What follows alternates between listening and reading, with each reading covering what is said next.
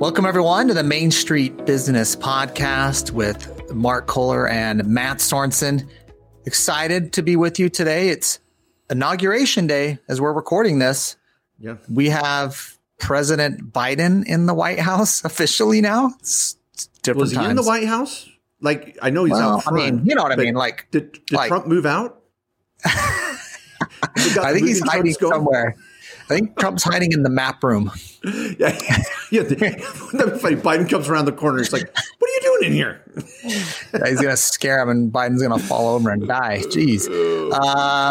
Well, sorry for the political jokes. So, one way we're going to piss off somebody by making those political jokes. Yeah. But thanks for being with us. This is not a political podcast. This is a podcast about living the American dream. And, we're going to be talking about that today as we do every week here on the Main Street Business Podcast.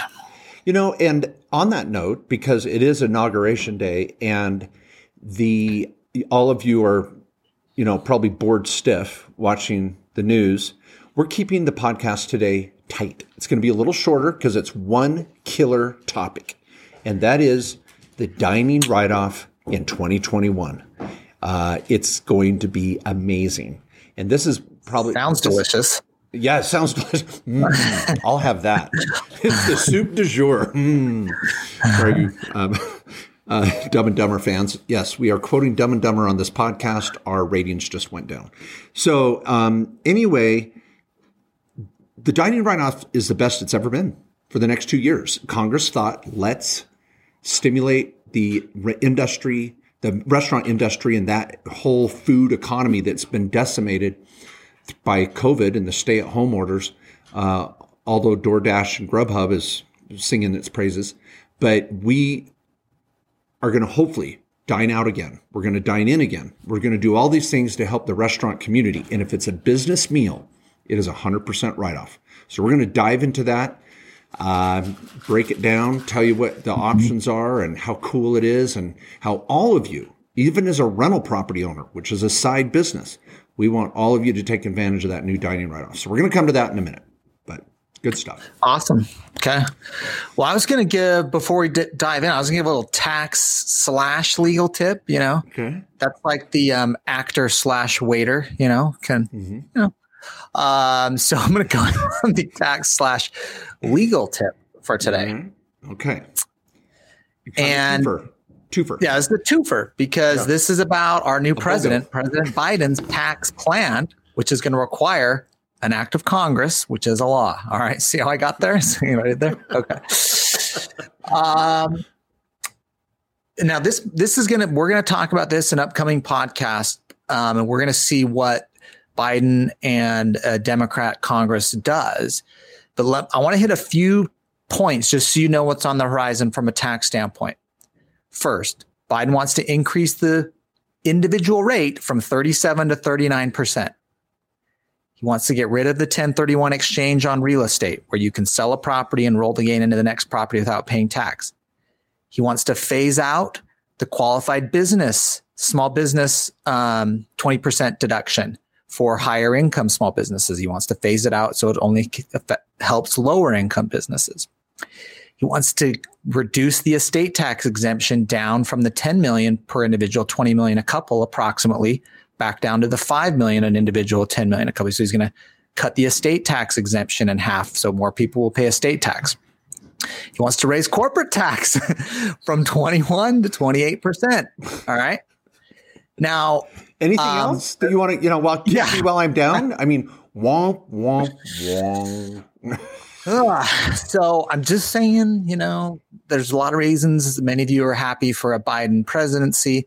And there's some, on the lower income. And that's what Biden said. He wants to help people, particularly those making under 400,000. He's saying they're not going to raise taxes. But the reality is small business owners, you are going to pay more in taxes, at least 99% of you under these provisions. So we're going to try and outline those throughout the year, see what ones get hot, which ones get traction. There's more. I'm just hitting the high notes of what to be on the lookout for.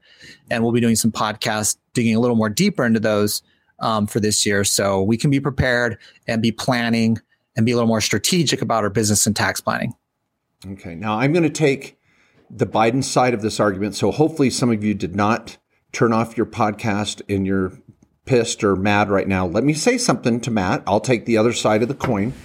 When I said just what Matt said in the fall, when I was analyzing Joe Biden's tax plan at that time, I got a lot of hate mail that said, hey, not 99% of the small business owners are going to pay more in taxes. Only the ones making generally before over 400 grand or maybe 200 or 300 grand. But those are making less than 400 grand is not low income. And yeah. Really, he says he wants to be very pro-business, pro-Main Street. He doesn't want to take away tax write-offs that help the average small business owner. And yeah. It's really only those that are making 300 grand or more. Let's just be a little more conservative in that statement. But I think we can, because single individuals, it could be in that 200 to 300 grand level, married, filing joint, 400 grand or more.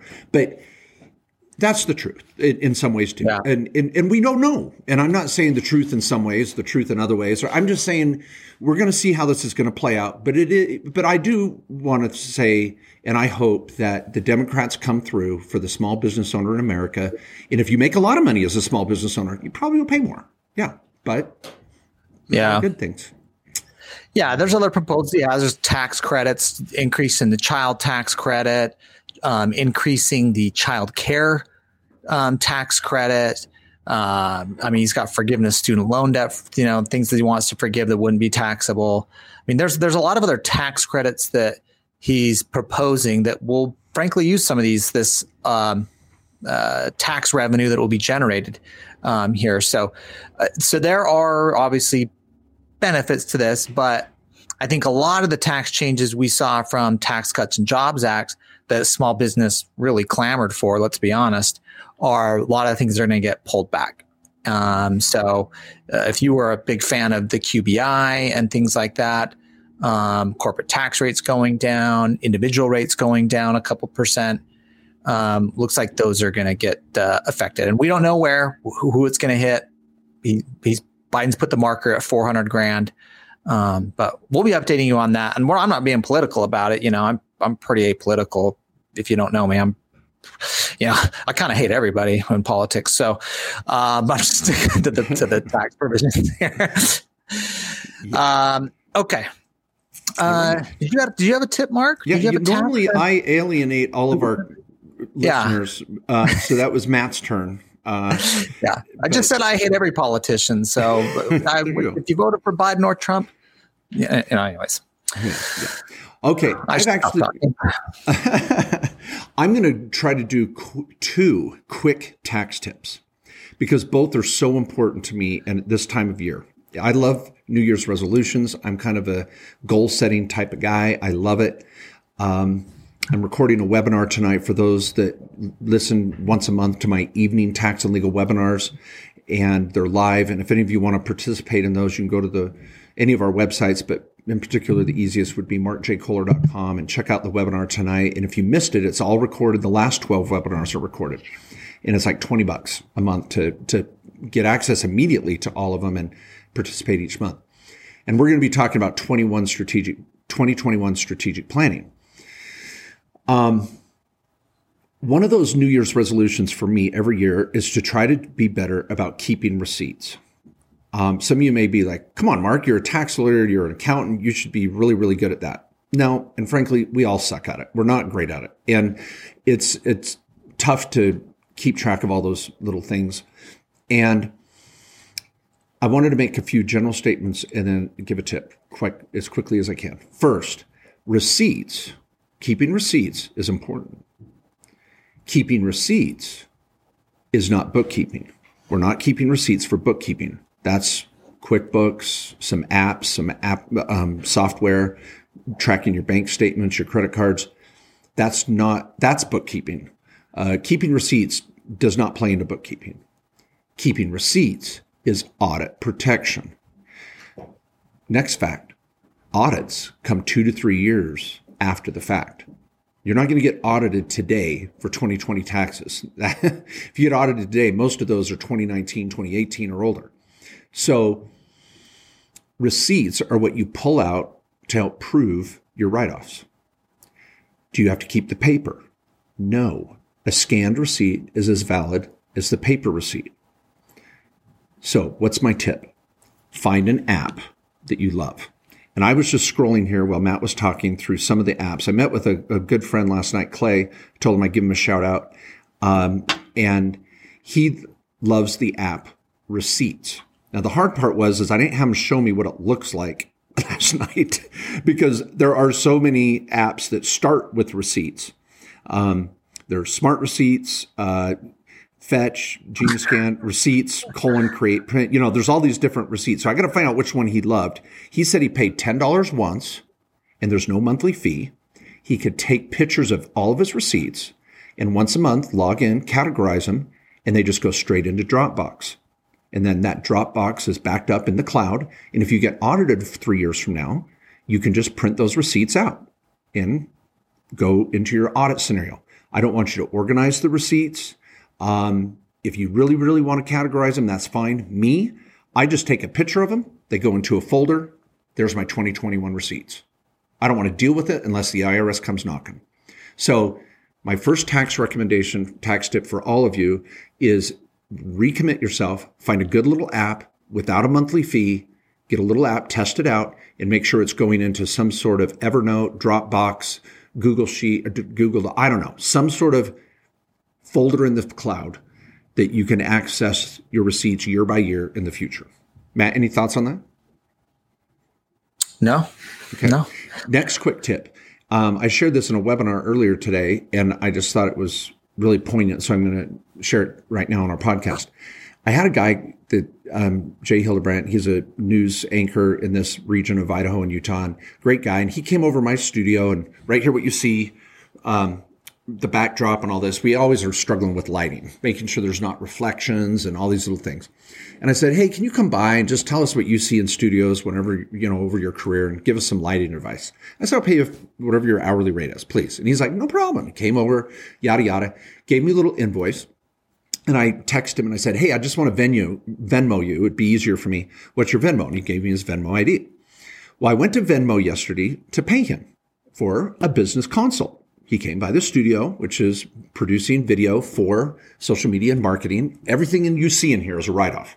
Any of you that do social media or your website, cameras, drones, video cameras, still cameras, anything you use in your studio is going to be a write-off to build your business, right? So I pulled out my Venmo, and lo and behold, the only bank account tied to my Venmo at the moment is my personal account. And I was in a hurry, and I was like, I'll just pay him out of my personal account. And I said, whoa. I'm going to pay this guy a few $100. And I was like, stop, Mark. Take 5 minutes, link your S-Corp bank account to Venmo. And so I went on, I said, link account. And it said, bank account, direct, no fee. Go to Wells Fargo, logged in, chose my S-Corp. Initially, I was going to choose Matt's S-Corp just so he could pay my bill for me. Yeah. But I didn't. Wouldn't be the first time. That's an inside joke, by the way, because being a signer on Matt's accounts and he on my accounts is wonderful because, you know, sometimes I just happen to charge his account on accident. Oh, by the way. Okay. Mm-hmm. Anyway, so I chose my S-Corp account, linked it to Venmo, paid him. Now, it took me 10 minutes, but here's the point.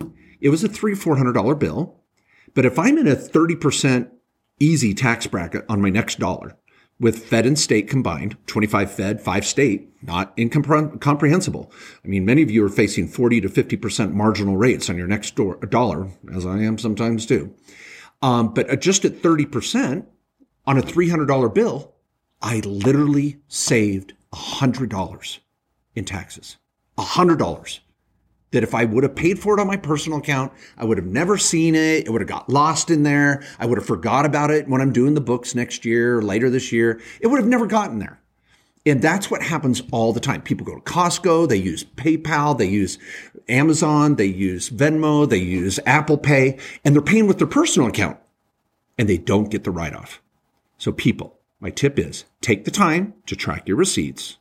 Take the time to link your business account to all of your payment methods. So whenever you're paying for something business-wise, you get the write-off. There you go. Love it. I thought that was a lot more practical than your Biden comment. I just want to say, and I didn't piss anybody off in the process. Yeah, I think I didn't. I don't think I did myself any favors with that tip. That was, but you know, I just whatever. It's in the news, and I'm seeing. I was reading all this stuff on the tax proposal. I just figured I'd share all that great news. But I love that tip on the using the right accounts because, particularly for the solopreneur or you got a side hustle. Like, it's not like you had an accounting department or a CPA or a bookkeeper doing your stuff. A lot of times it's you. And the make it easy on yourself. Have a little discipline in the accounts you're doing. Pay for personal expenses with a personal card. Pay for business expenses with a business card or business account. It makes your life so much easier. And if you have the discipline to do that, like Mark said with linking the accounts, that's not even half the battle. That's like 95% of the battle. Yeah, yeah. So it's so important. Okay, so the topic du jour, Matt, that means topic of the day. I just want to. Okay. All right. Okay. I was speaking the language of love. Little. Oh, okay. Oui, oui. Okay. Yeah. Yeah. Let's dim the lights in here a little. Okay. So for the topic du jour, look at that, little pun, soup du jour, dining expense, topic du jour. Look at that. See, I just didn't even know when I was pulling it together. Oh. That's why you said it. You just walked into that. You didn't even know. I just walked into that. That's how natural this is for me.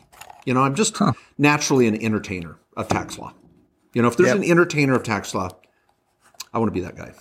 So that was a stretch. Okay. Now further strategy. Okay. I've got 4 ways I like to write off dining, consider this topic. And this is breakfast, lunch, dinner. Maybe late night snack. Okay, all right. Breakfast, lunch, dinner, midnight snack, or 4 categories. Okay. Nope.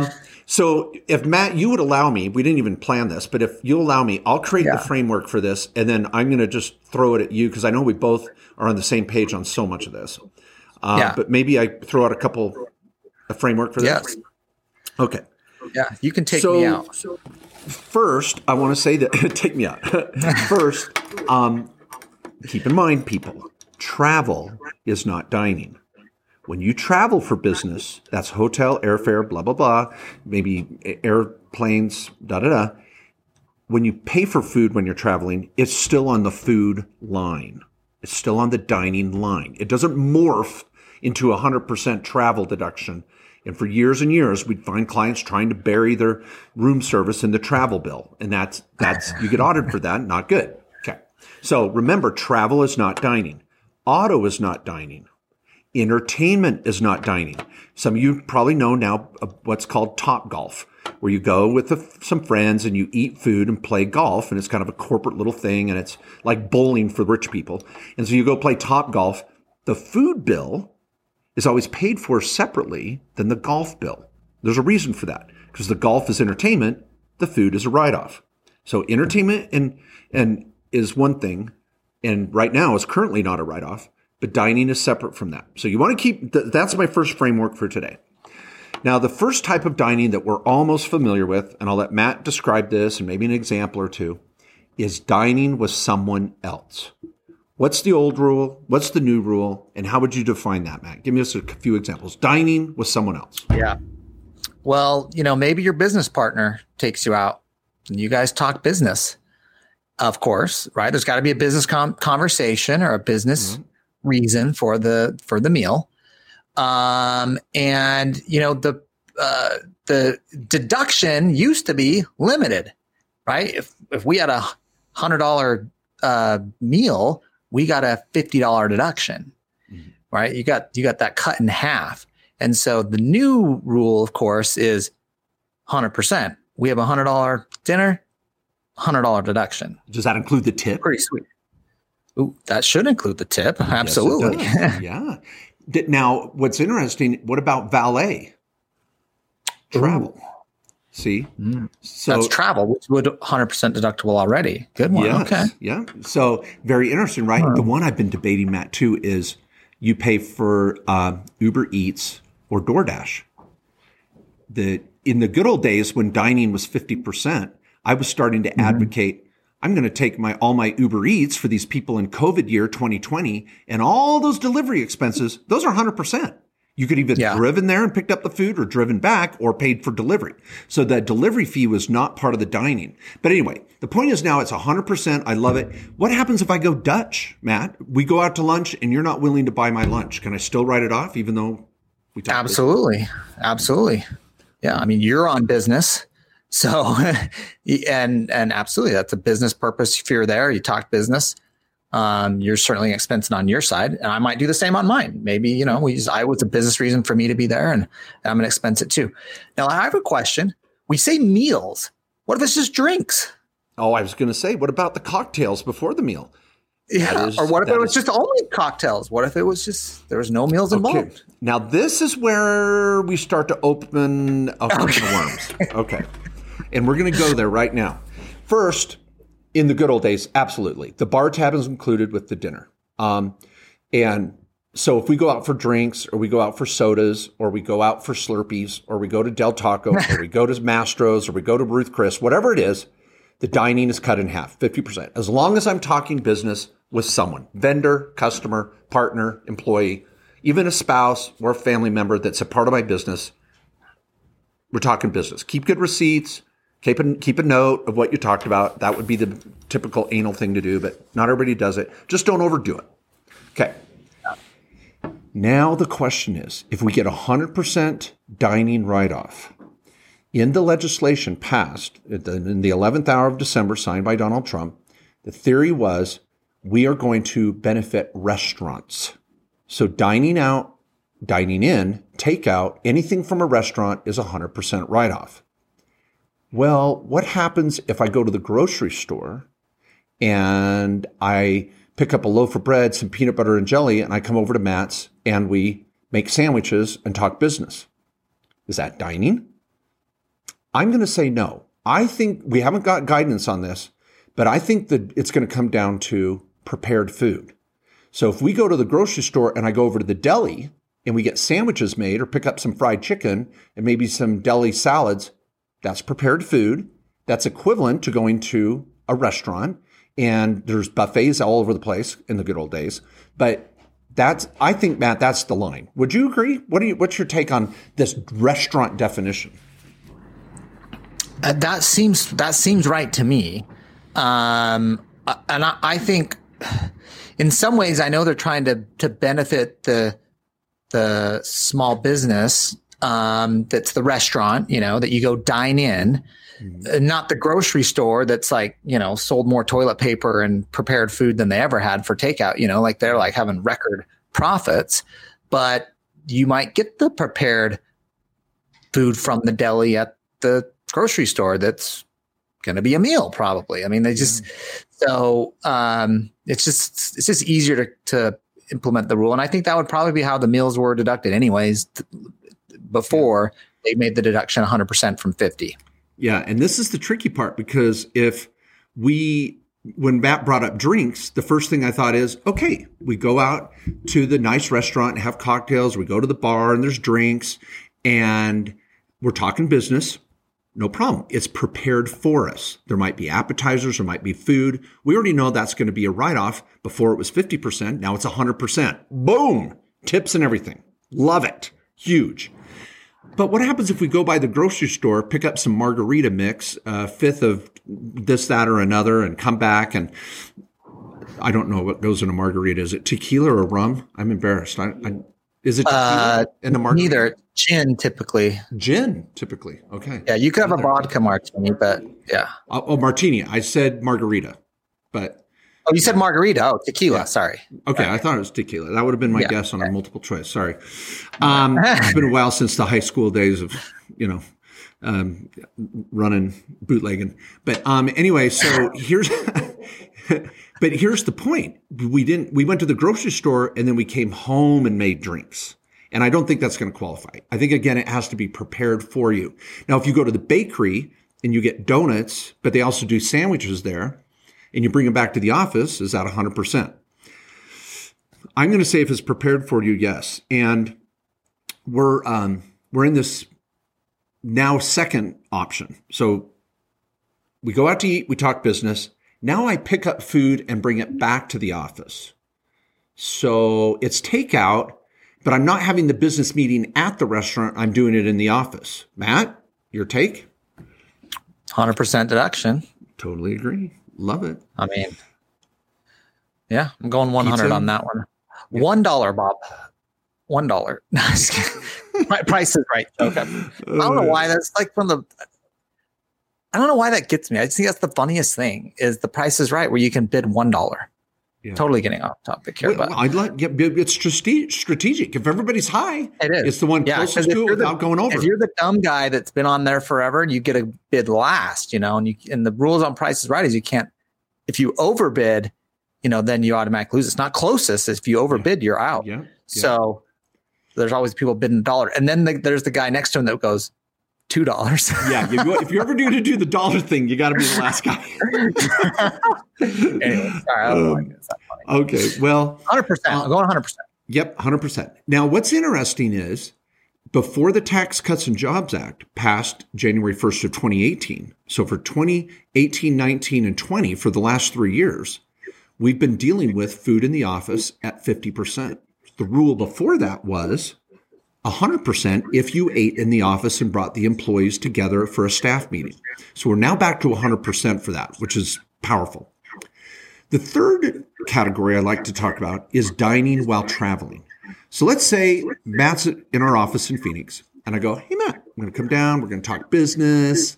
Maybe we'll do a little golfing. And I'm going to use two examples here. But I roll into Sky Harbor Airport, which is the Phoenix airport.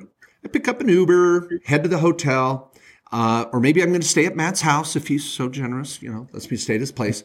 But let's say Matt's in some meetings and I got some time to kill. I'm hungry. I've been traveling and I go, I'm going to go hit Wendy's, Carl's Jr., go get a burger and wait for Matt to get out of his meetings.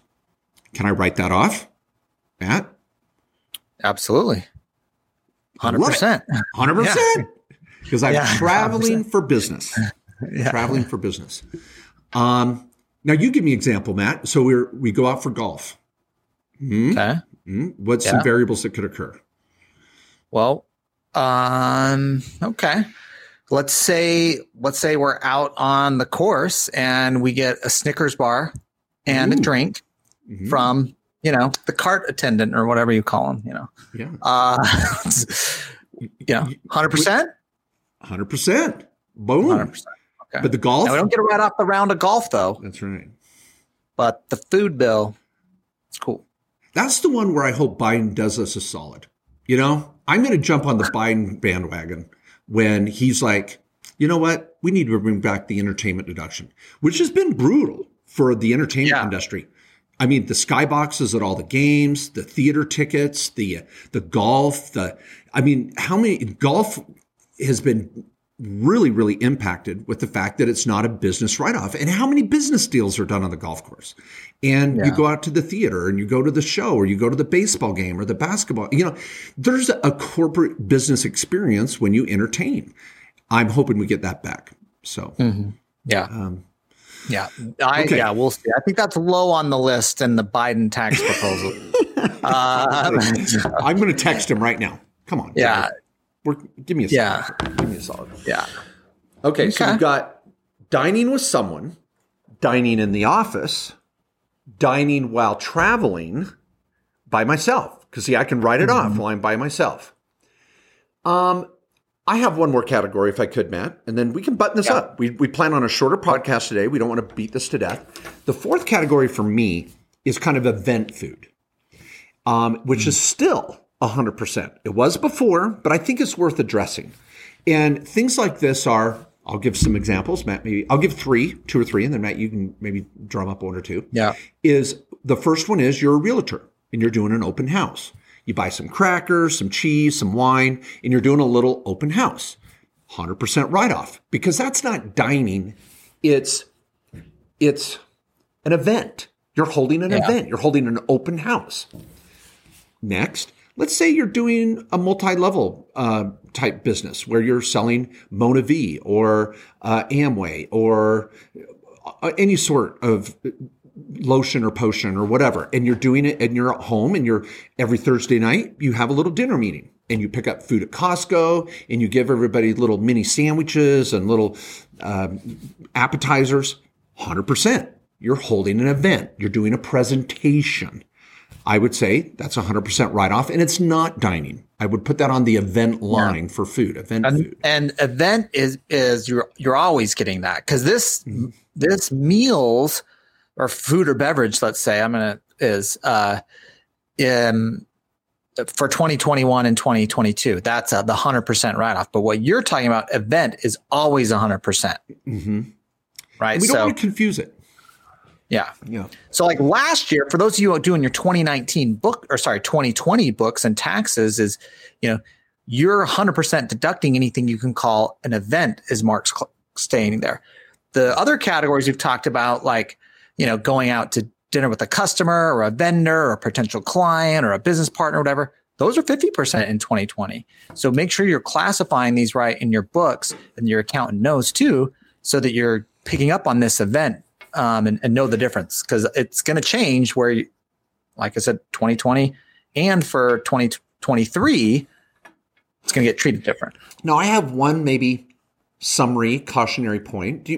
Any other types of food or examples, Matt, you'd give that people should be aware of? Yeah, what I had question on is, what about the snacks you might have in the office, like the food and drinks you have in the office that are always there? Is that not part of this? I don't think it's going to be. That's where I would say it's not prepared. Now, if you go buy bagels or donuts and have it brought in, or you pick it up at the restaurant prepared for you in a bakery, I think it's going to meet that definition.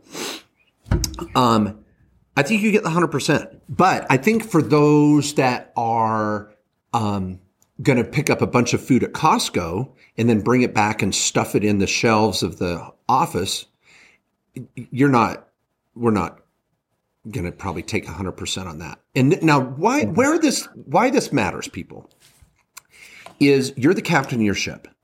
You can't expect your accountant to have a crystal ball when they're looking at your bank statements and just know where all this crap is to go. A lot of times you're going to have to code it. I like clients to have 2 or 3 highlighters, and they go, ching, ching, ching, and their highlighters mean different things. Travel, dining, home office, supplies, blah, blah, blah. You want to help your bookkeeper by helping with these categories. Now, the reason why this matters to me is if you're putting event food in the event expense line, the IRS isn't going to look at that as dining. They're going to look at it as an event. So why put event food in the dining line, which might get scrutinized? You want to make the job easy for the auditor if it comes to that. You want to say, here's my food for the office, 50%. Own up to it. Get it out there. Let it be a red herring. Draw some attention. It's 50% because it wasn't prepared. Here's my dining line. And then here's my event line. And the event line may not even come into the discussion. And it also makes your tax return look more well-balanced. You want to piece this money in different spots so your tax return looks like a work of art. You just don't want to throw it all in the dining line. Come on, it's 100% now. Blah. That's reckless. It's not smart from an audit protection standpoint. Be strategic. Okay, well, let's come back here and summarize this so we know where I can get the food from.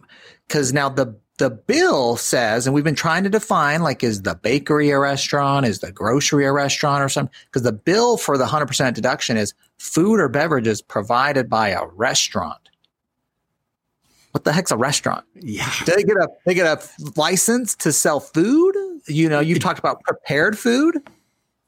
Yeah. If I'm at Costco getting pizza, at the line with a churro. Umbrellas? Is that a restaurant? It's Costco. Yeah. The DiGiorno pizza in the freezer line? That's not. See, and I think, and this is where all of you being a little more careful with the debit cards or credit cards you use and helping with categorizing matters. Because I'll tell you right now, if I was arguing for myself or one of my clients, you're darn right. I would say a deli at the counter is a restaurant. It's prepared food. Now, where you're going to get in trouble is you go to the grocery store and you spend $100. You go pick up a gallon of milk, you get this, that, another, some detergent. Then you swing by the deli and you go, oh, I got lunch. And you try to write off the whole thing. You're not being ethical. Yeah. You're not being honest. And if you get audited, I get the birthday cake for someone's birthday in the office or something. Yeah, yeah. You're screwing yourself over there because you're being a tax dodger. You're evading taxes. Now, to avoid tax, what you would do, and I've done this before at Costco, is you have kind of the cart where you separate it. You go, here's the personal and here's the business. And so when you go through the grocery store, you may say, okay, this is all the grocery items. Some of it might even be food for the office. That's 50%. It's non-prepared food. It's the coffee, the sugar, the creamer, all the little things you're going to put around in the lunchroom. But then you pick up a sandwich at the deli. You say, oh, okay, that's on a separate transaction.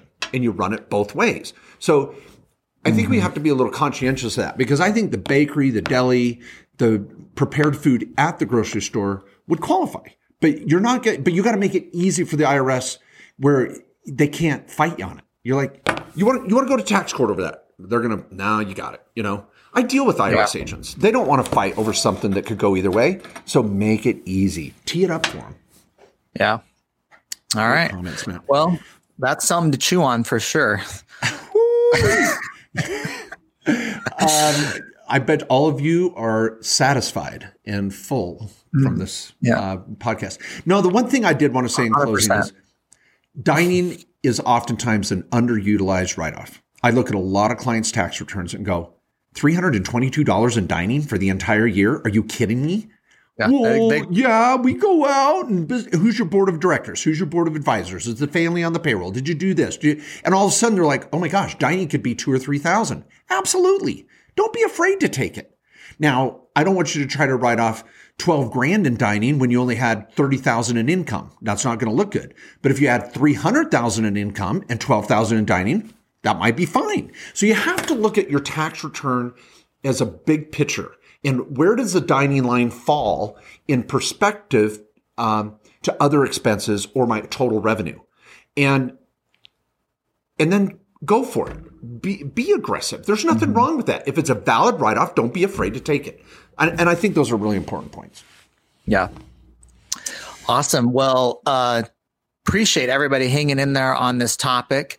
I think it is one that I think every business owner needs to take a deduction for, even as Mark said on the front end, even you real estate investors with rental properties, this is still an expense that you can take.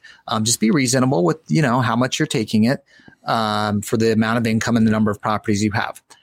And of course, if you like the show, please like it, give us 5 stars, subscribe. I don't know, all the different things you can do. Do those things that, give positive vibes out for the Main Street Business Podcast. Thanks, everybody. I love it.